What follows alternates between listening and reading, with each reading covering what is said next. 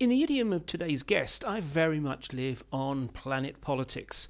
But it's important to also think what the next year may offer on Russia's planet business. And there is no better guide to that, I would suggest, than Ben Aris, editor in chief of Business New Europe, that's BNE IntelliNews, and a long standing foreign correspondent with a particular business angle since 1993. So he offers an invaluable perspective to those who, like me, are at best thought of as economically challenged.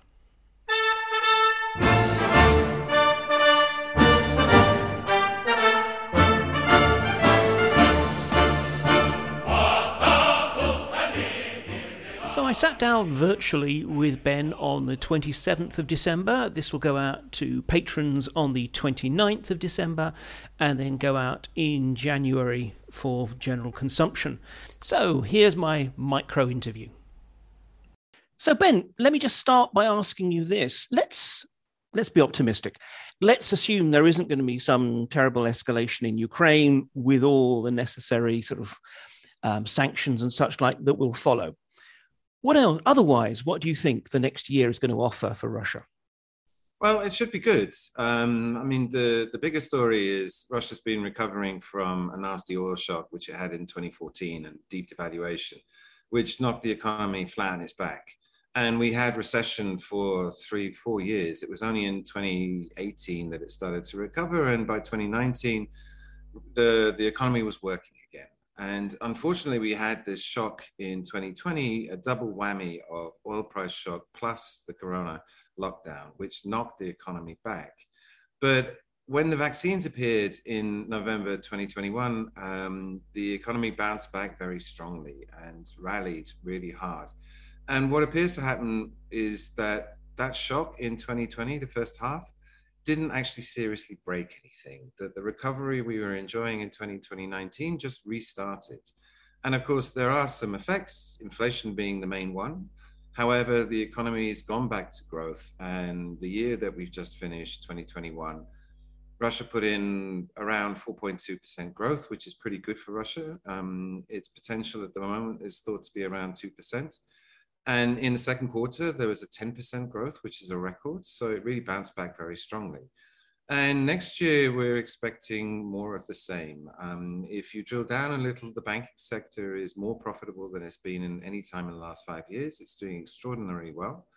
I mean, just Sberbank put in 1.4 trillion rubles of profit in this year, which is more than the entire banking sector has earned for the last three years each year. And the corporates, the same story. They're all earning outsized profits. Um, they're doing very well. So at the micro level, it's looking very good. The bigger problem is, you know, at the macro level, where again, it's looking pretty good, except for inflation. And Nabiullina came out, the governor of the central bank, and said early on that actually this is not just um, disruption to supply chains and food prices that have gone up, which is the, the standard explanation. But in addition to that, there's a deep structural problem. And it seems the rest of the world is coming around to the same view now that inflation that we haven't seen, it's been extraordinarily low for the last decade, is actually much more sticky. There's talk of stagflation. So the big risks that the Russian economy is facing is sanctions and a war, which we discount, say it's very unlikely to happen, is uh, uh, yet another variant of the virus, um, which could cause a lot of problems. And that's not inconceivable at all, and dealing with inflation. But in the last point, uh, Nabiullina was very quick to start hiking rates, and she's driven them up from historic lows of around 4.5 up to the last hike of 100 basis points in December to 8.5. But we think that it's probably at the peak now, that the tightening cycle is finished. There may be one more hike, but next year the rates is going to start coming down, and that's all going to be positive for growth. Okay, that's great. I mean, one of the one of the approaches you use that I always find quite interesting is this uh, sharp differentiation between planet business and planet politics. Mm. Of course, there is a possibility that planet politics is going to slam straight into planet business if we see war in Ukraine. Um, however, unlikely, you know, and I, I, I share your view that I, I, really don't think it's it's what we should be expecting. But nonetheless, just to sort of play that through, there's talk of unprecedented levels, unprecedented levels of sanctions and such like. How bad do you think it could get economically for the Russians? It's the, the sanctions thing is sort of more or less played out. There's not much else to do. And moreover, Putin's been preparing for this clash for 14 years by my reckoning. I mean, you can take it back to when the US withdrew from the ABM treaty, and Putin's brought that up several times in the last month. Then fast forward to the Munich uh, Security Council um, conference, where in 2007 he said Russia would put, push back. 2012 he started modernizing the military. 2014 annexed Ukraine, uh, sorry Crimea, in order to make sure of the, the naval port there. And now, if you look at the economy, what they've done is built this fiscal fortress. And so hard currency reserves, Nabiullina said last year, you know, 500 billion is my comfort level. They're now at 630, an all-time high.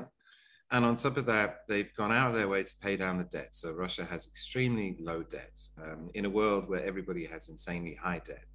And with the cash plus the lack of debt, there's very little leverage. What's left to sanction? There's basically two things. There's the oil and gas. Um, metals is not an option. They tried that with Derry Deripaska.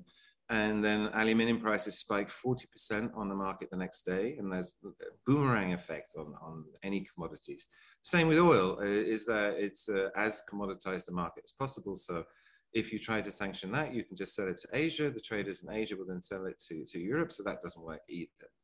Um, so that leaves the bonds, the OFZs, the ruble denominated um, treasury bonds. And those are important for financing the budget. And Asian markets not big enough to absorb the 40 billion odds that they sell in OFZs. And the other problem with, but the problem with sanctioning those is they're so widely held. If you sanction them, then you make them unsellable. And it means you leave a lot of Western investors holding $40 billion worth of bonds they can't get rid of. So that doesn't work very well either. So there's not much they can do. I mean, there are, you know, they're, they're going to go after individuals, they'll go after the elite circle, they'll seize more property. But the really painful things that they could do will all boomerang back and really hurt Western Europe and America and big pension funds and what have you. So it's kind of a standoff. However, the Kremlin is very clear it doesn't want any more sanctions. I mean, it, it's fed up with them. They are a pain in the neck. They do drive up the cost of doing business. Um, so it ends up as a shouting match. I, I think it's largely symbolic. Um, as I say, it's enough of a, a goad. It's enough. It, it causes enough pain that um, the Kremlin doesn't want to go there. It'll try and avoid sanctions if it can. Okay, which in a way leads me to my very last question, which is precisely about how well you feel the Kremlin, the government as a whole, properly understands and manages the economy. You know, we, are all used to Nabiullina being the pin-up of state bankers, but what about more more broadly? Well, our view is, like you mentioned, I mean, I did this op-ed saying planet politics and planet business, and they're two different things. And planet business, uh, sorry, planet politics is horrible um, with all the problems, you know, vote rigging, uh, fixed elections, uh, sanctions, annexations, etc. Planet Business is really looks really good. I mean, it really is an outstandingly well run economy from the perspective of business, particularly macroeconomics finance. That this whole team um, that came out of Kudrin's camp, and Nabiullina used to work for Kudrin, and that whole finance team, they're everywhere. They're in the finance ministry, the economics ministry, the central bank. Nabiullina has been called the most conservative governor in the world. And the, the macro policy is, is really excellent. Um, you know, she saw the inflation problem early. She started aggressively hiking rates. And that seems to have headed off the inflation.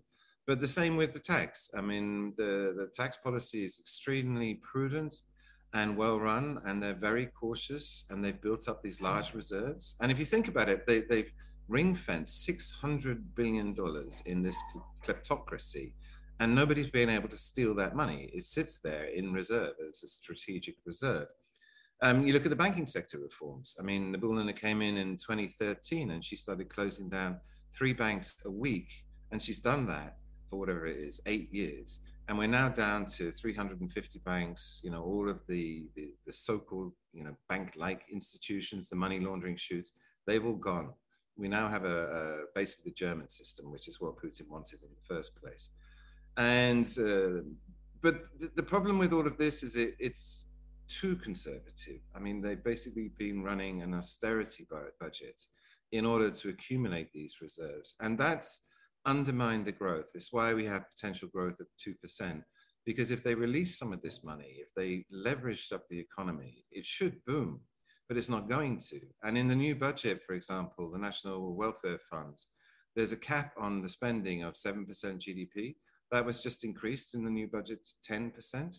So Russia already has this insanely large reserves, and they just decided to accumulate even more money, which they don't need. I mean, Russia could pay down its ex entire external debt and the public debt and still have $100 billion left over in cash, which would be more than enough to support the currency.